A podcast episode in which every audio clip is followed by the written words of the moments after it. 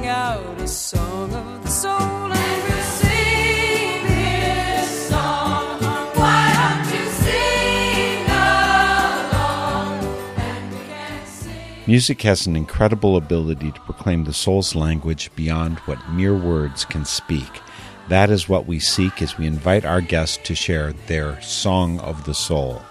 Be it joy and laughter, sorrow and tears, awe and insight, or deepest devotion, as we visit and listen, we are all part of a spiritual voyage called Song of the Soul.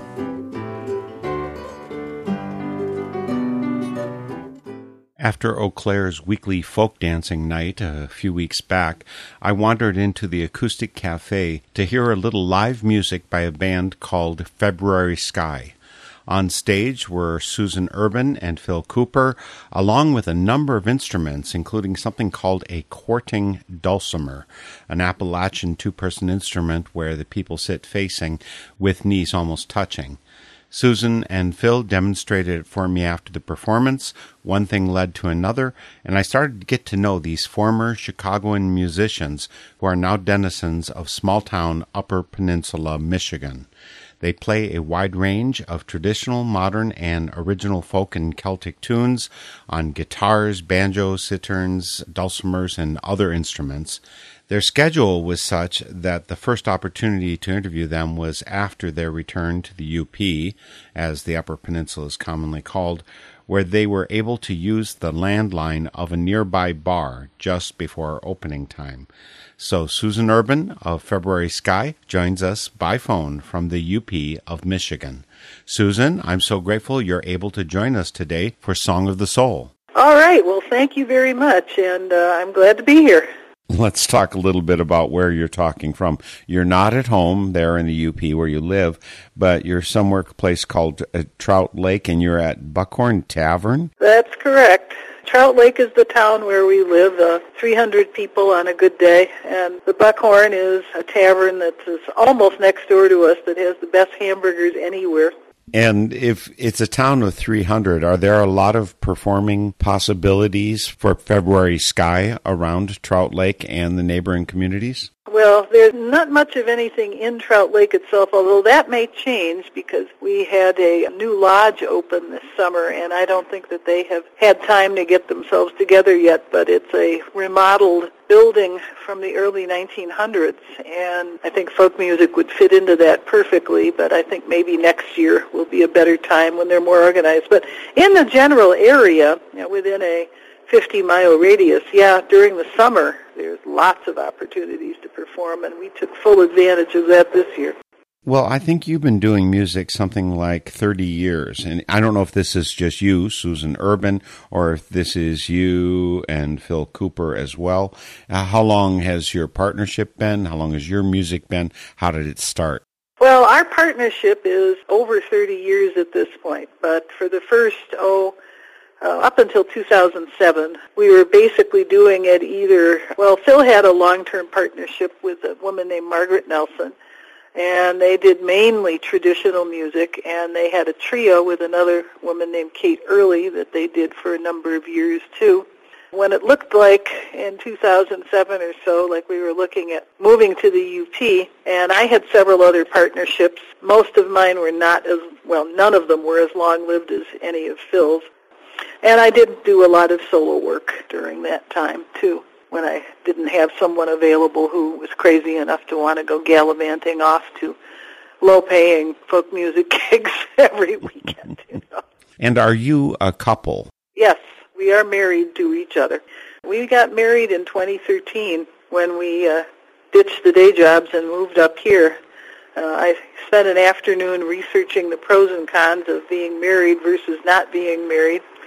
And uh, Phil picked me up at the train station that day, and we'd been talking about a domestic partnership. And I looked at him and I said, "God darn it, dear, we got to get married." so means a little something a little different at that age than it does when you're 18. So. Well, let's get started on your music. Again, you're Susan Urban. You perform with Phil Cooper, and together you're February Sky. I think you've got, well, something at least five CDs out there together, five recordings. Yes, that's correct. Working on a new one, too. And I notice that you've been doing this since I think your first collective CD came out February Sky 2008. That's correct. Yeah, we didn't know what we were doing, but we, but we did it anyway. And so you've been turning them out pretty quick since then. Something about retiring from the day job makes this possible. Yeah, well, we uh, did the first three, I think. Yeah, we were still doing the day job then. It was actually easier in some ways because our recording engineer is in the Chicago area and we're still recording with him because not like we couldn't find someone else up here, but we'd have to retrain them. And we don't have to do that with the one we work with because we walk in and he knows what we sound like and what kind of setup we need and what kind of results we want and it, it's just easier. And we're down there often enough so we can set up sessions with him. Well, let's get started on your music for your Song of the Soul. What's Susan Urban's first song? Anne Marie St. Clair. And is this a real person? Uh, is this someone you know, knew of, or what? No, I'm mostly a fiction writer. What happened was I was, there's a beautiful stretch of highway between St. Ignace and a little town called Naubinway up here in the UP. It runs along Lake Michigan, like it says in the song. And it's gorgeous country, you know, rocky cliffs going down to white sandy beaches, beautiful trees and pines and dunes. And I stopped in the middle of that stretch of highway at a little diner and had my breakfast. And when I came out, there was a white cross on the highway across the street. One of those ones that's often placed to mark the spot where someone's died in a car accident. And it was right in front of a bar. And this story came to me as I was driving the other 20 miles to Naubinway. And it turned itself into a song sometime later. And when we moved up here, apparently there actually is such a haunting.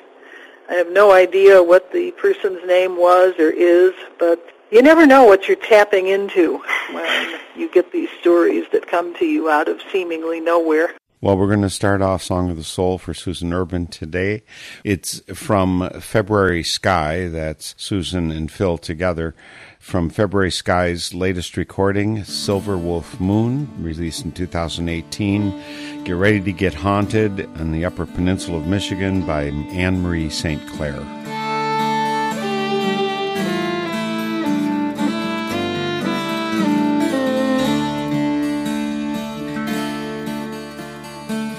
There's 40 miles of highway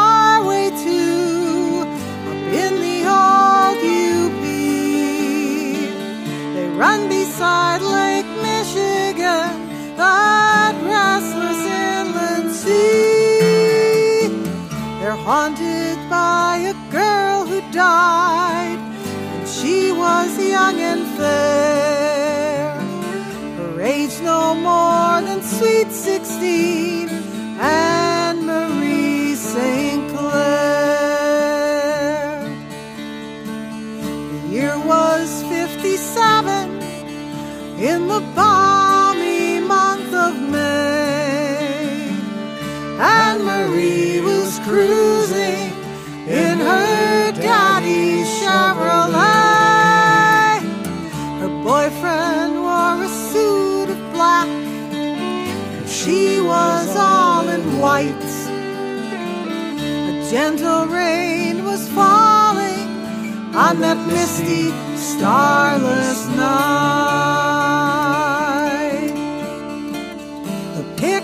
Had no lights on when it pulled out from the bar.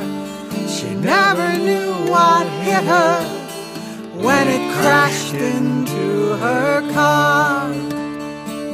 Her sweetheart lived to tell the tale, but Anne Marie was dead.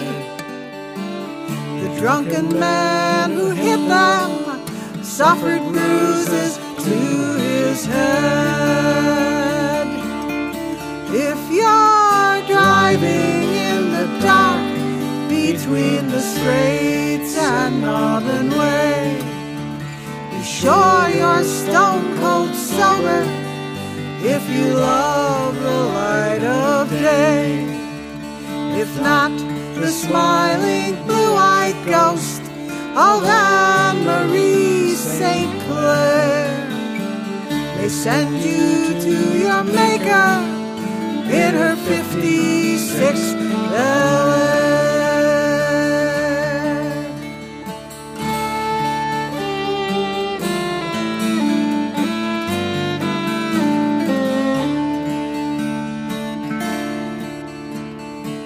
The St. Clair's laid their dear to rest. Her killer they forgave.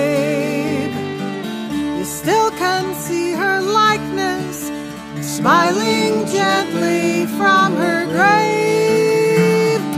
But once or twice each year they find some driver plastered stiff who died by swerving off the road and plunging down the cliffs. A single set of skid marks at the scene is ever found. No evidence at all of any other cars around. A few survivors claim they saw this ancient Chevrolet. The lights came out of nowhere and it was headed straight their way.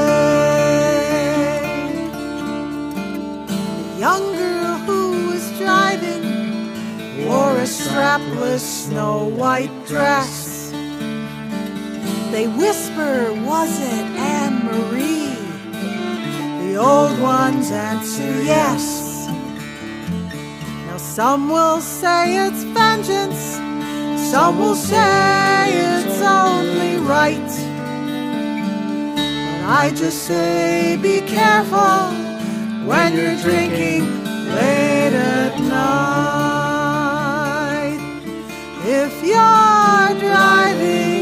The dark between the straits and Naubinway, be sure you're stone cold sober if you love the light of day. If not, the smiling blue-eyed ghost of Anne Marie St. Clair may send you to your maker in her 56 Bel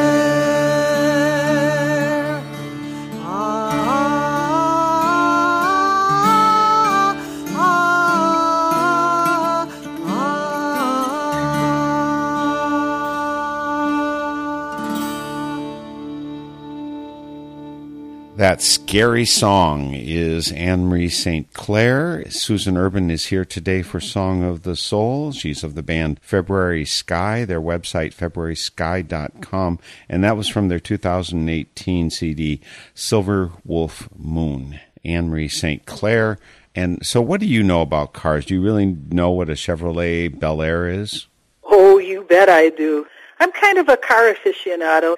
I don't spend a lot of time going around to car shows, but yeah, I really like cars. And when I wrote the song, I did some research on the car that is in the song, and it's one of those big, wide, kind of rounded cars, and the 56 does not have the fins. The 57 Bel Air was the first one that had little vestigial fins. And of course, those fins grew to enormous lengths, you know, before before it became the 1960s. But the 56 Bel Air does not have that. It has the rounded taillights, and most of them were either two-toned, white and tomato red, or white and aqua. and have you ever owned such a car? no, never did. Remember seeing them driving around when I was a kid, but but no. Yeah, I'm not a car collector. We have cars that we use to drive to places and can't afford that. It's an expensive hobby.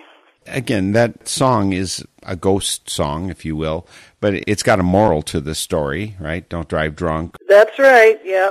Somebody, we always say, you know, we're February sky where it's cloudy all the time. And we were at a house concert one time and somebody said, boy, you guys really are dark after that song. And I said, hey, no drunk driving, no problem, you know. the thing about you know once or twice a year some drunk driver goes over the cliff is that a periodic thing up there or is that also made up Oh yeah, yeah. There's a lot of drunk driving in the UP. And I think people do that because, you know, there's no traffic and they think they can do it. It's scary to think of. Well, let's have some fun by going on to another song. What's next, Susan? All right, the next one is inner voice shouting. This was prompted by the idea that as you get older, again, you tend to learn from experience of hurting people by saying something that wasn't going to do any good. You know, sometimes you have friends or you have acquaintances that you can see that they're they're messing themselves up, but they're absolutely convinced that what they're doing is right. And if you say something about that to them, they're going to get mad at you and they're going to get hurt and it may ruin the friendship and sometimes you just have to let it go and let them do their thing and find their own lessons out. And I think sometimes when we're younger and more arrogant, we think that our advice is so valuable that even if it isn't going to do any good, we have to speak it. And no, sometimes it's better to just shut up, as we said in the song. The way we introduce it is I mentioned that the New Age people are telling us that if we listen to our inner voice that we'll always go on the right path and never make any mistakes. And Phil's comment on that is, my inner voice is usually saying, shut up, Phil. And words to live by. The words are in the song Inner Voice Shouting by February Sky, and we've got Susan Urban of February Sky here with us today for Song of the Soul. Inner Voice Shouting. You're lunching with an old friend. She's grinning ear to ear. She tells you she's in love. The guy is married, not to fear. He's gonna leave his wife and seven children all for her. How tough it is to not say, is your brain made out of fur? There is no situation so bad or so adverse that a few well chosen words from you cannot make it worse. So bite your tongue and smile. We know that's hard to do, but speak and you'll regret it. Our guarantee to you.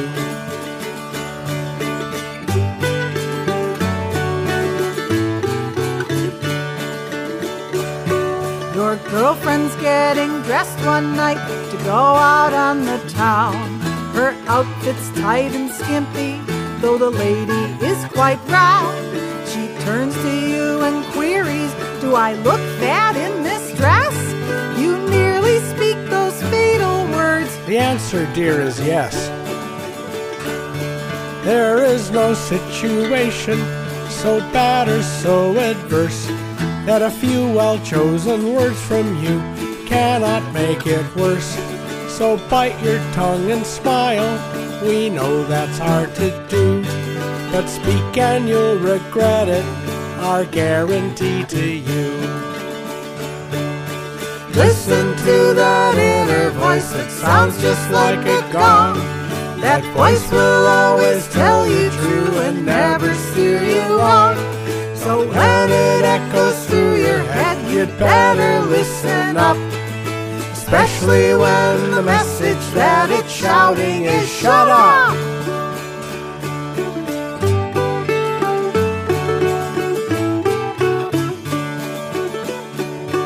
Your brother phones you up one day and he is crying so. He says his wife has left him for the local tennis pro. You summon up your willpower and carefully don't say, Good riddance, no big loss there, never like her anyway. There You no keep your day situation job. so Where did you find so that adverse that a few well-chosen words from you Your body's not make so worse. So You bite your to tongue and get a hair smile. We You know that's hard like to a do, but speak and really regret like it. and a jerk is what guarantee to you you. are. Listen to that inner voice that sounds just like a gong. That voice will always tell you true and never steer you wrong. So when it echoes through your head, you'd better listen up. Especially when the message that it's shouting is shut up. The message that it's shouting is shut up. Some good advice from the inner voice. Shut up. Inner Voice Shouting is the song. Susan Urban is here today. She's part of a band, February Sky, website februarysky.com. When we first met, it was at the Acoustic Cafe here in Eau Claire, Wisconsin. You and Phil were performing together there. And when we met, I mentioned that I'm Quaker and you're UU, Unitarian Universalist. Yes. And a song like Inner Voice Shouting in Quakers so often refer to the inner light or the inner Christ or the inner spirit because what we do in our meeting for worship is we get quiet and we try and listen for direction from the divine. So I usually have a very, very positive idea about what that inner voice is doing, saying, if only I had listened to it. But uh, when is it that you do your best job of listening to the inner voice? Oh, all the time. I mean, it's just so easy to listen to some friend or acquaintance going on and on about, you know, some problem in their life and, you know, you think to yourself, oh boy, they're going off in a wrong direction. But uh, you can always tell if they're so determined to stay on that path that there's nothing you can do that's going to that's going to help that. I mean, there are also other times when the inner voice comes along and it does different types of things. Like for a good example, there this happens a lot, but a good example is a couple weeks ago. Phil and I were going to make a trip down to Chicago to do. It wasn't for any gigs. It was to do some errands and drop some things off and a recording session. And the primary thing that we were going down there for got canceled. And it was like, okay, well, that's only one thing. And then the person that we were going to stay with informed us a few hours later that they weren't able to put us up. And Phil was over in St. Ignace picking up some groceries, and I texted him right away and said, do you think somebody's trying to tell us something here? And he said, well, we'll discuss it when I get home. And we did, and then we decided that we would stay home because we kind of felt like we were being given some guidance here. And then Phil texted our recording engineer and he was like, "Oh, well, you know, I'm just as glad that you're not coming because I'm not feeling good and I've got a church job later that day." And but we will never know probably what the real reason was why we got that kind of guidance. Sometimes you don't. So you're used to tuning into that inner voice. Oh yeah. Yeah, and Phil is just as much that way as I am. I'm very lucky that I don't have one of those partners who will tell you that you're crazy you know, because you have these intuitions that may or may not be correct, and you'll never have any definite proof one way or the other. Well, my intuition tells me that I should remind folks that they are listening to Song of the Soul. Our website, northernspiritradio.org. On that website, there's all of our guests since 2005, and that's a lot of guests. And so you'll find Susan Urban and this interview with her. She's part of the band February Sky, their website, februarysky.com. You don't have to memorize these things because you can just come to northernspiritradio.org and find all this information, linkage, the stations where we're broadcast, and a place to post comments so that we make our communication two way please do get in touch with us. We love hearing from you.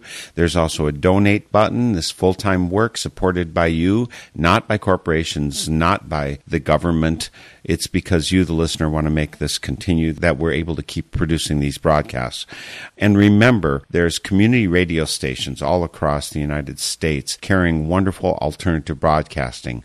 There's some 40 stations carrying our programs, but in addition to that, there's thousands across the United States and they deserve your support because alternative music and alternative news is so ultimately important. Right now, there's about six corporations that own more than 90% of the media in this country. That is a very narrow doorway, and it explains some of the lack of diversity of views and of music and resources that we have. So please support your local community radio station. And right now, I need to get back to some more music from Susan Urban of February Sky. What's next, Susan? Okay, next is Anna and Tim. And Anna and Tim is a is an older song of mine, and it got started when I had been listening to Vincent 1952 Black Lightning by Richard Thompson because I was in a band at the time where I was trying to learn it, And I crossed the border into the UP. I was driving up here and put the music away and just decided to be with the place. The story started to come to me, and I have never written a song in this way ever any other time. It was about four hours from the border to my cabin in a little town called Brevoort. The whole song had written itself by the time I got there, and all I had to do was write it down. For those of you who aren't familiar with the Chicago area, there's a neighborhood called Uptown on Chicago's north side. Beautiful old gray stone mansions, and it went from a rich people's neighborhood to a slum, and now it's a mega rich people's neighborhood where no one can afford to live. And the Graceland reference is not the place where Elvis Presley allegedly lies buried, but it's the place where many of Chicago's dignitaries and many other people lie at peace, or not, but that's another story. And the characters in the story seem very real to me, and I don't know whether they were or not, but I would bet that they were if I had to take a bet on it. But I guess I'll never know for sure. Well, let's listen to the story about Anna and Tim. It's from the recording Goldenrod by February Sky back in 2014. Here's Anna and Tim. The Greystone was a showplace with treasures rich and fine. Miss Anna was its owner back in 1929. Tim handed her ten dollars. She told him, Come lay down. And afterwards he gazed into her eyes of amber brown. You know, this was my first time. Gosh, I hope I did okay. You come on back tomorrow, boy. That was all that she would say. Though she was more than twice his age, Tim couldn't keep away. And soon the Greystone Mansion saw young Tim there every day. Though Anna's nights were busy, still she found the time for him. He'd love her in the evening when the lights began to dim. She said, You keep your money, boy. There's others who can pay. You'll need it for your college. That was all she had to say.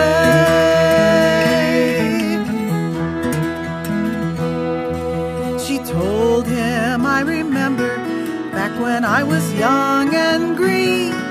I've had to make it on my own since I was just 14. I'm proud of all I have because I've earned it free and clear. The mobsters, they all hate me, for of them I have no fear. They swear they'll bring their Tommy guns and cut me down one day. So just you watch your back, boy, that was all that she could say. One early winter evening, when the snow was falling hard, Tim found the Greystone empty, so he looked out in the yard. There Anna lay, her lifeblood draining out into the snow. He tried to stop the bleeding, but she told him, darling, no. It's much too late already. Kiss my lips and say adieu. There's no one else who's loved me, boy, in all this world but you.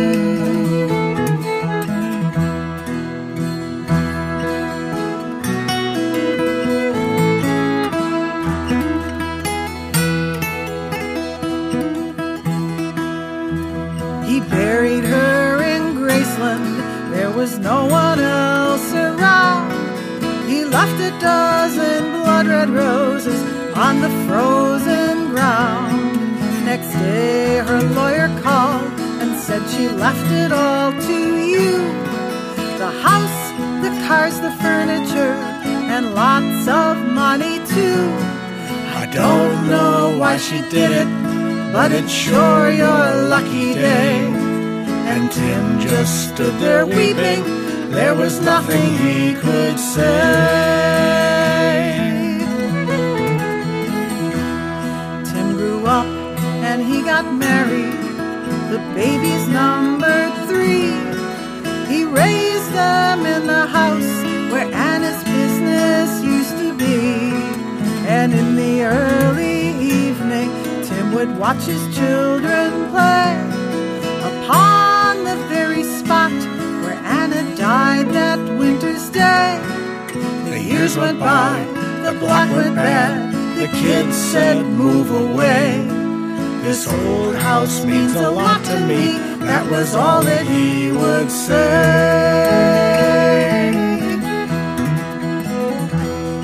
There's a double plot in Graceland over where the L trains roll. One stone is carved with Anna, just her name and nothing more. The other's marked with Tim and shows his dates of death and birth. Star-crossed lovers sleep together in the earth. If there's a place beyond this world where lovers meet, I pray their souls are reunited in some new and brighter day. and their love will live forever. Now there's nothing more to say.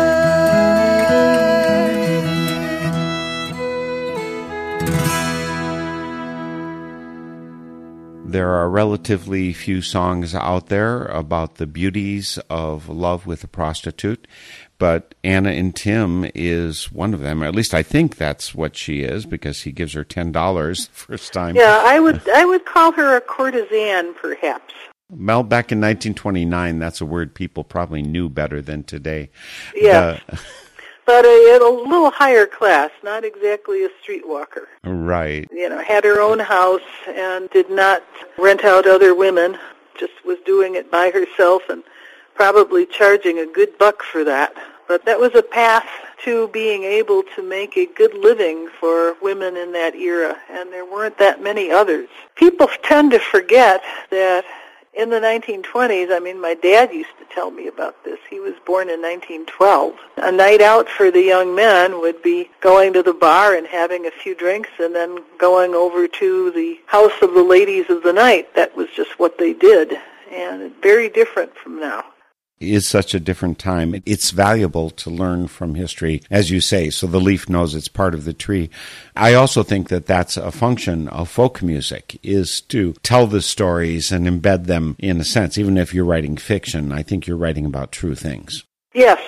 Well, it's like uh, the late great songwriter Dave Carter, and we do a lot of his songs, said all the stories are true. And on some level, we even have a Unitarian service with that title, is that there may not be literal truth, but they're different kind of truth that speaks to the human heart and the human mind in a very real and true way. Well, you mentioned Unitarian Universalists that you're affiliated with. I guess you've got something up there as well as down in Chicago, or where has your affiliation been? Well, I was a member of Second Unitarian in Chicago and I lived there for 17 years. Then when I moved out to St. Charles, of course, it was too far away. And at this point, there's a song in the one of the Unitarian hymnals or songbooks called "The Journey Is Our Home," and that's what it is for us now. We do not have a home congregation, but we feel each time we come to a new congregation, it feels like coming home because these are like-minded people. The closest congregation to us is 70 miles away in Petoskey. Not a really good road. It's just an awful 70 miles, and it takes forever. It takes about an hour and a half to get there. And the next closest one is in Marquette, Michigan, which is about 140 miles away, and we present for them four or five times a year, mostly for congregations that are smaller and either have no minister or they have a part-time minister. Have you been UU affiliated all your life? I had Catholic parents that got disaffected with the Catholic Church. Apparently they took me when I was a baby to have me baptized and the priest said he couldn't do that because they had been married by a judge rather than in the church.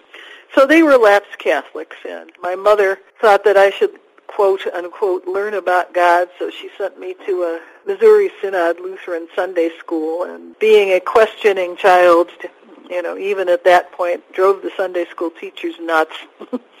and uh, did not know about UUism until about the early 80s.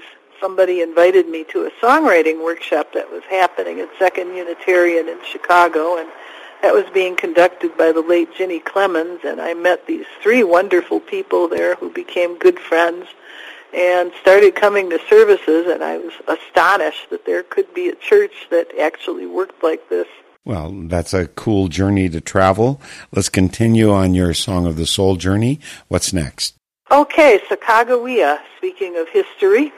That is how her name was pronounced, they believe, not Sacajawea, as many people pronounce it. She was the woman who guided the Lewis and Clark expedition. She was given that name. She was a Shoshone woman who was abducted when she was still a young girl by the Hidatsa tribe, and they gave her that name, and it was it meant bird woman, and it was not a compliment. It was not a good thing for a young woman to be very talkative, which Sacagawea was, and they think it was pronounced that way because the Hidatsa language doesn't have a J sound in it.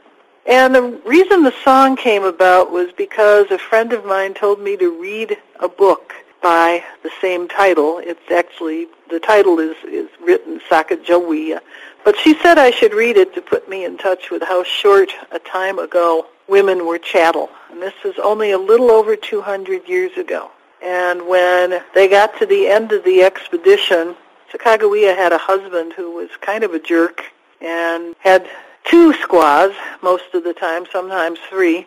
They weren't actually legally married or anything that like that. He just bought them on trade and had children with them. But he was kind of a jerk. He didn't want to do a whole lot. He ended up having to do a lot, but he kind of had to be forced. But she was the one that did she did things like rescuing valuable supplies when canoes overturned by going down into the water and finding them and bringing them up.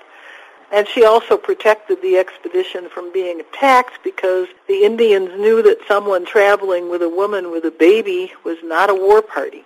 And Clark had to tell her that he could only pay her husband. He could not pay her because that wasn't legal.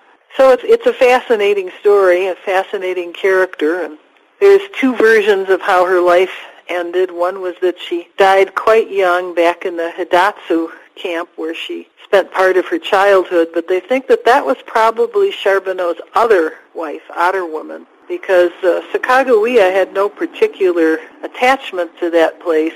She did to her Shoshone people, but they kind of rejected her. So they think that she actually was the one who ran away from Charbonneau and lived with the Comanches for quite a while and ended up back a little further north and lived to be quite a ripe old age.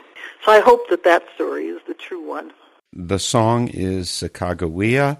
It is from February Sky's latest release, Silver Wolf Moon. We have here today Susan Urban with us for Song of the Soul. Here's a great glimpse of history and putting our own place in history into perspective. Sacagawea. On my desk sits a coin of a bright golden hue. On its face is a mother and her baby too. It was issued the year when the century turned, but nobody uses them now. Sacagawea guided Lewis and Clark on the journey on which those two men did embark. Over 3,000 miles she traveled with them. No white men had been there before. If it weren't for her, they'd have not made it through.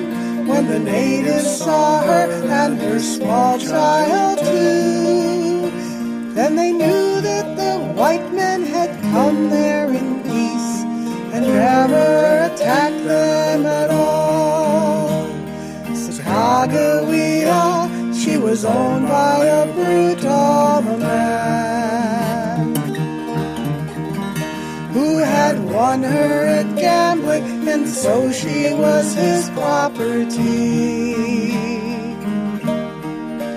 And though she worked so hard on that long journey west, just a lazy do nothing complainer was he. At the end of the trip, all the men were paid fairly and well. But Sacagawea for her labors received not one dime.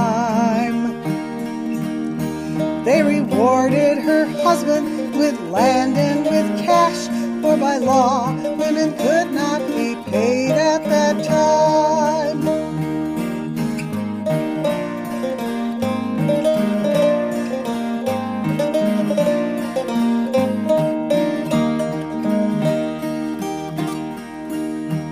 Been only 200 short years since those days when this woman was cheated of earnings she made.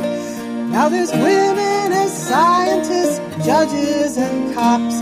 Their paychecks are made out to them. Now there's lots of young women who aren't aware that a short time ago not one woman would dare to be doing the work that they're doing today. Five decades have made a big change. Yes, we've further to go. We are not finished yet.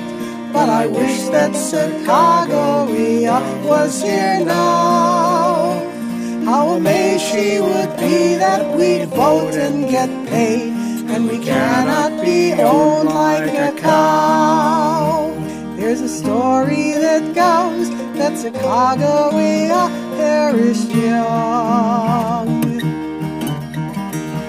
in an Indian village where she had once lived as a girl. But another one goes that she fled from that man and she built a new life for herself in the world. And I choose to believe that the happier ending is true. That Sacagawea found her true love on Comanche land.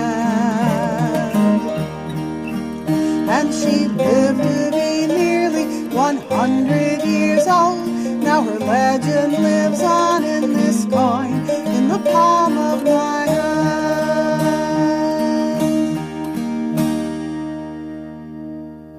Not too hard to get a perspective on history by listening to the song Sacagawea, performed here today by Susan Urban of February Sky.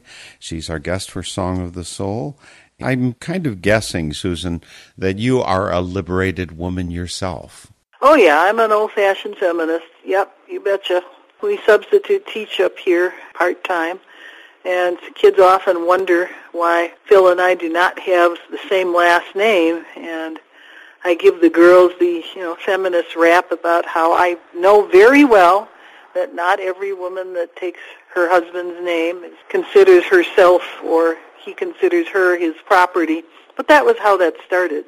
Some of them are just really amazed to hear that, and they're like, oh, well, that's what I want to do. Sure. Again, with your music, you and Phil, as February Sky, are doing a lot of education of lessons of the past and future and present. And so let's get one more in for your Song of the Soul. How shall we conclude Susan Urban's Song of the Soul? Okay, well, the last song will be Live Fully, Love Wastefully. And this one was inspired by a really, really amazing human being, John Shelby Spong, a retired Episcopal Bishop of Newark, New Jersey. John Spong was the first person to ordain an openly gay priest into the Episcopal Church, and we had the great privilege of seeing him speaking in Marquette, Michigan on a Saturday night when we were doing a service for the UU Church there the next morning. Out of that came an entire UU service on his teachings and songs that go with his teachings. And I have been surprised how many UUs don't know about him.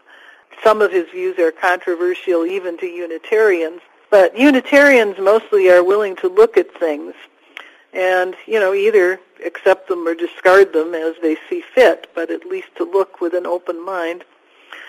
When he was speaking, he talked about some biblical things and the way he sees them, that they're not to be taken literally.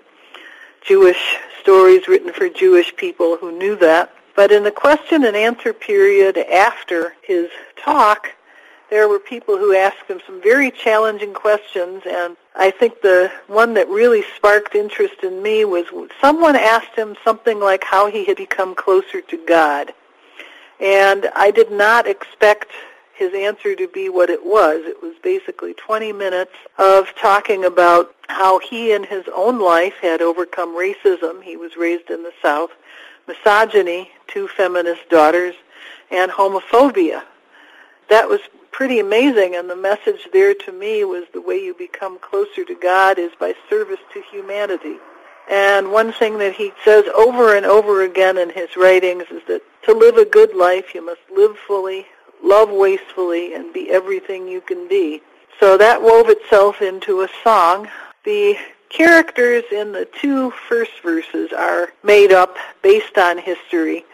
The two women in the last verse are actually the two 90-something-year-old women who got married immediately after gay marriage was made legal. So it's kind of a documentation of how far we've come in 50 or so years, and definitely an exhortation that we're not going back. And I'm so happy that we're not going to go back in spite of current efforts. Yes. I- I'd mentioned, by the way, about John Shelby Spong. The first uh, year I was doing my programs, he happened to speak at a national Quaker gathering I go to each year. And he spoke there, and I sat up with him and did, you know, this was in the first three months of starting my Spirit in Action program. I did a 75 minute interview with him. I, Oh. He's so generous, and he writes so well, and he's so insightful. I, just what a gift he is. Yes. And it's so wonderful that you're channeling his words through your song, Live Fully, Love Wastefully. Again, folks, this is from the Silver Wolf Moon recording. You can find Susan Urban and Phil Cooper, who collectively are known as February Sky, at februarysky.com. The link's on northernspiritradio.org. Again, with a lot of information, the song list. There's many things that you can consult via our site and listen to all of these interviews, including that one with John Shelby Spong from those many years ago. All of it here on northernspiritradio.org. Susan, thank you so much for going down to the Buckhorn Tavern in Trout Lake to find a landline so that we could talk today for Song of the Soul. And thank you for spreading history and spirit and great stories. Thank you very much. It's my pleasure. I'm hoping that some of this music will cause some healing to happen in people. And sometimes people don't understand that healing does not only happen through being happy, happy, happy. Sometimes you have to shed a few tears for that to happen. That's what we believe. Well, there's happy and tears in this final song, again by February Sky. The song is Live Fully, Love Wastefully. My appreciation to Andrew Jansen for production assistance on today's program. We'll see you next week for Song of the Soul. Here is Live Fully, Love Wastefully. Way down in Mississippi, back in 1964, a woman of 18 was courted by a college man. Problem was that she was white, but he had skin as dark as night. Her daddy was a member of the local Ku Klux Klan. They parted ways with tears of anger, bitterness, and grief. And 45 long years would pass before they met again. Inauguration in D.C., the startled eyes, oh yes, it's me. They married in the springtime with magnolias blooming then. Live fully, love wastefully, be everything you're capable of being. Despite the hate, despite the fear, companions on our journey. But in the end, the love we leave behind will heal it all.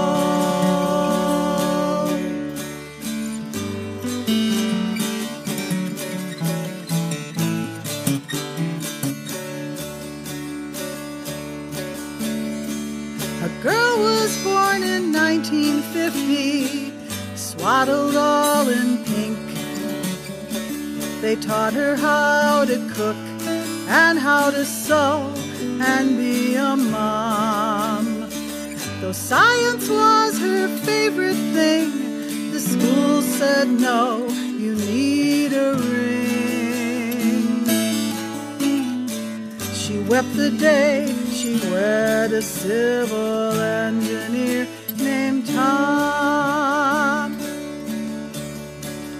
The kids grew up, they all moved out. Then Tommy passed away. And so she went to Stanford and she earned her PhD. A full professor she became with physics papers in her name. Sometimes she says, I hardly can believe that this is me. Live fully, love wastefully, be everything you're capable of being. Despite the hate, despite the fear, companions on our journey. But in the end, the love we leave behind will heal it all.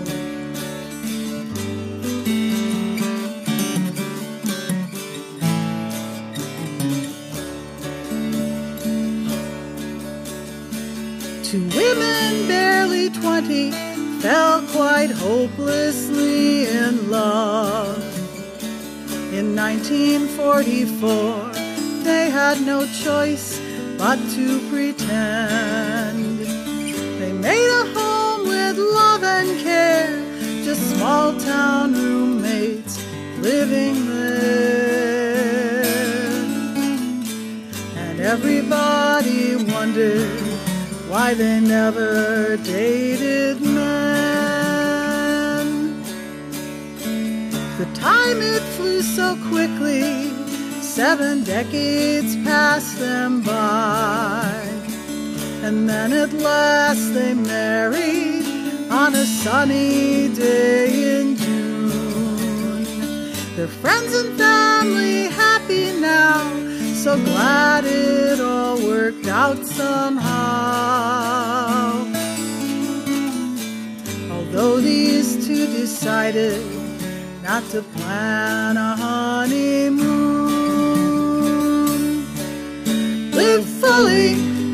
Love wastefully, be everything you're capable of being.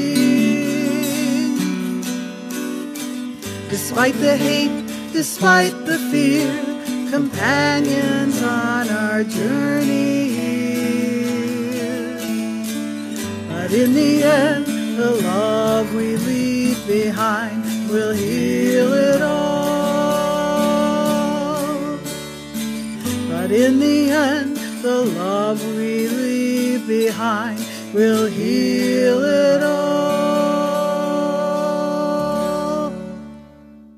The theme music for Song of the Soul is by Cris Williamson, and it is called Song of the Soul. Check out all things Song of the Soul on northernspiritradio.org, guests, links, stations, and a place for your feedback, suggestions, and support. Send your Songs of the Soul to me, Mark Helpsmeet, via the info on our website, and join us weekly for Song of the Soul.